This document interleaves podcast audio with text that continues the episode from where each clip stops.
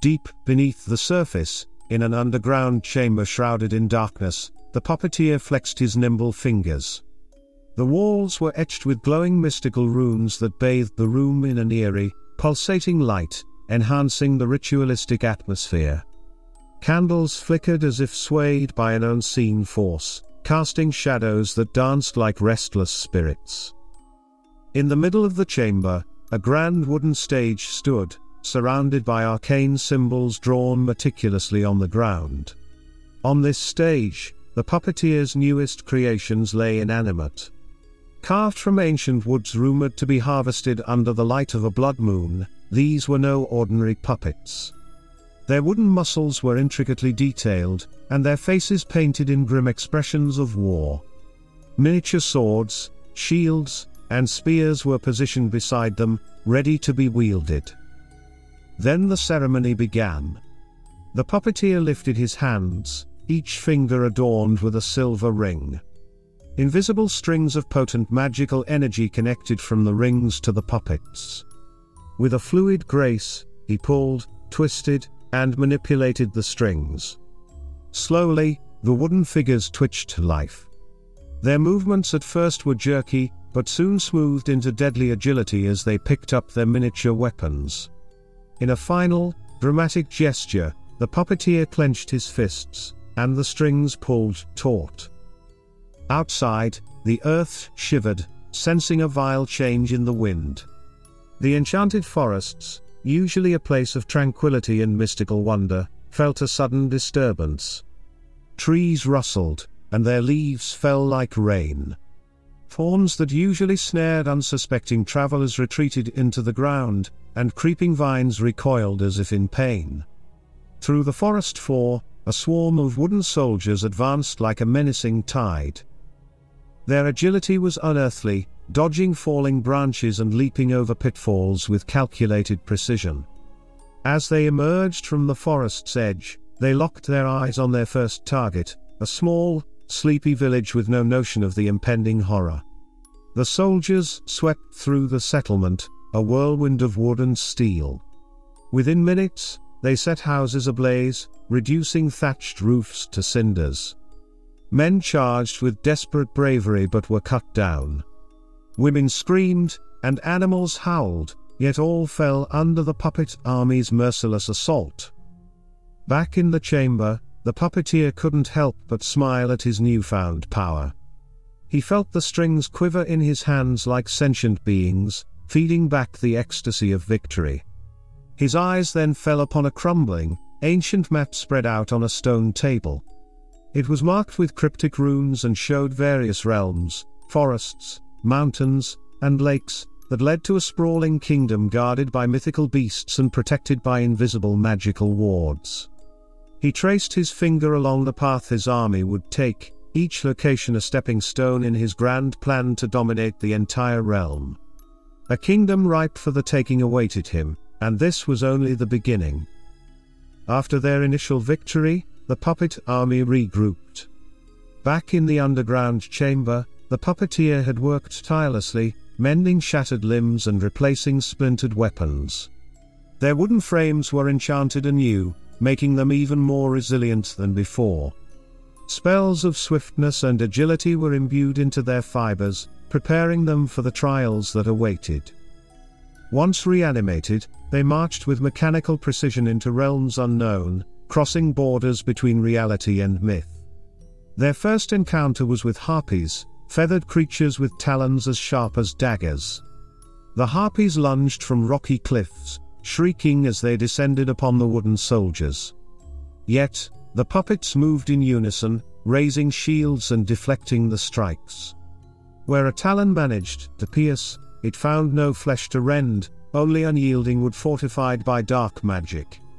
Within moments, the harpies retreated, injured and bewildered, into the shadowy recesses of their caverns.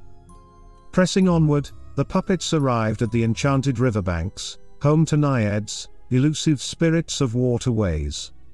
The naiads summoned the river to surge and thrash, torrents of water attempting to engulf the invaders.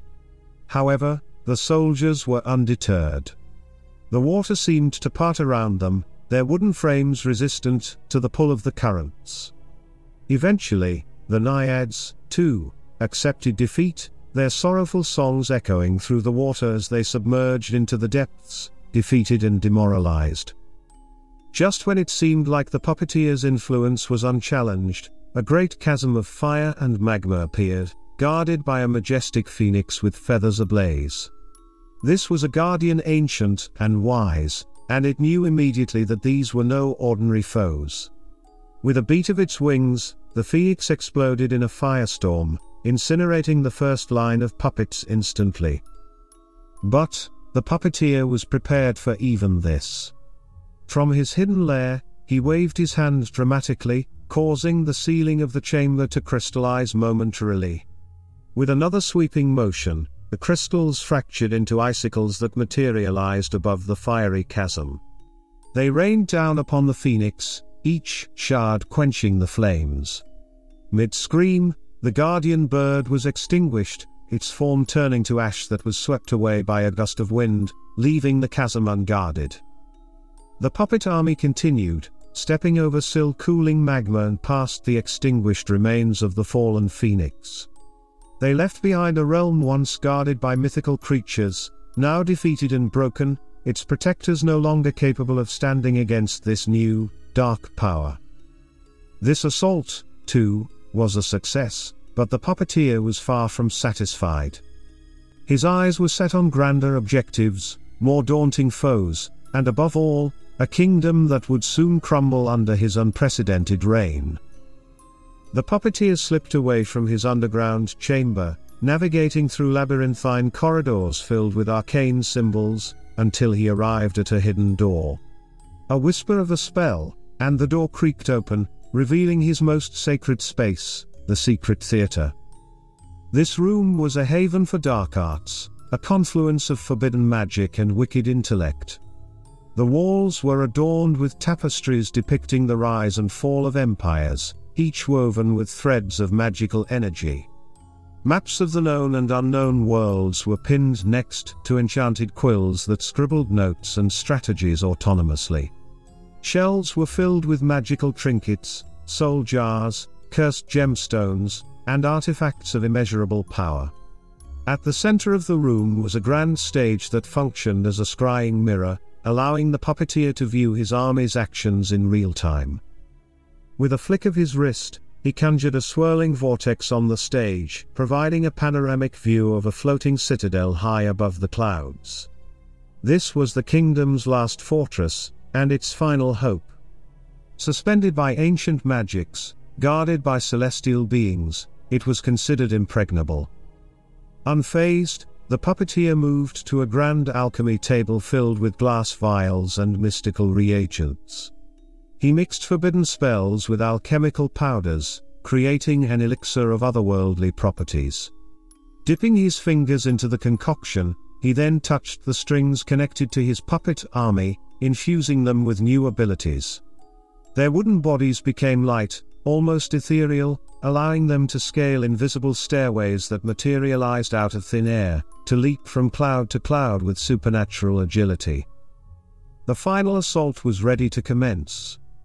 The puppets ascended, reaching the heights of the floating citadel. The fortress's celestial guardians sprang into action, hurling bolts of lightning and gusts of wind in a desperate attempt to defend their home. But the puppet army was relentless and, more importantly, resistant.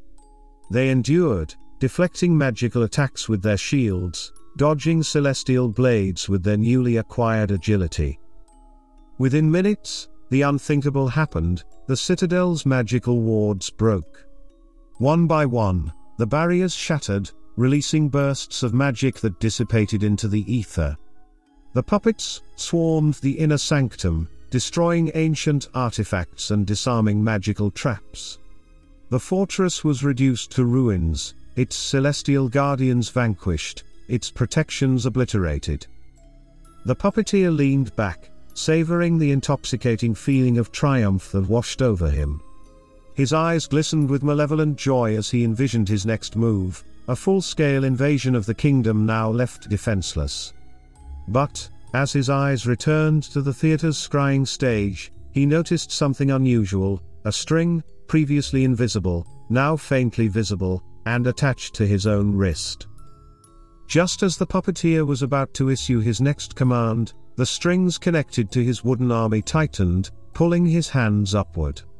He was yanked off his seat, his body floating in the air as if gravity itself had been reversed. The sensation was unlike any spell he had cast or experienced, he was no longer in control. His eyes darted across his theater of dark enchantments, finally landing on a shadowy corner where an ornate mirror hung.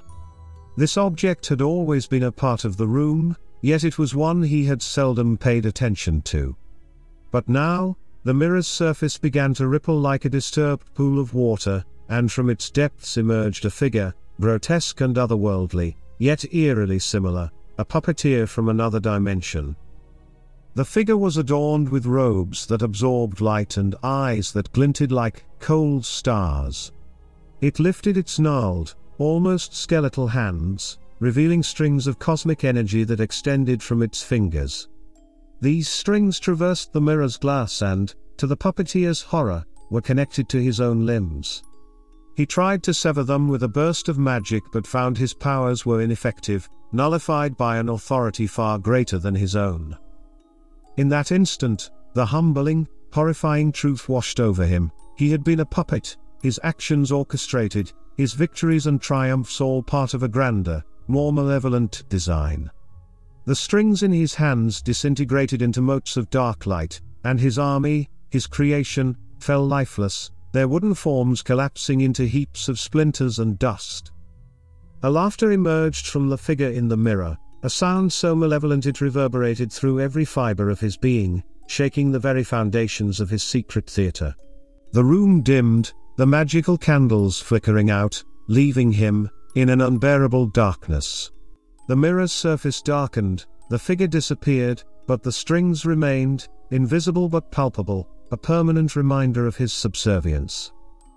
His stage, his theatre, his grand plan, they had been nothing more than a facade for a story within a story, a play within a play. And as the final curtain fell on his ambitions, the puppeteer was left in a state of chilling, eternal solitude, a pawn forever confined to someone else's board.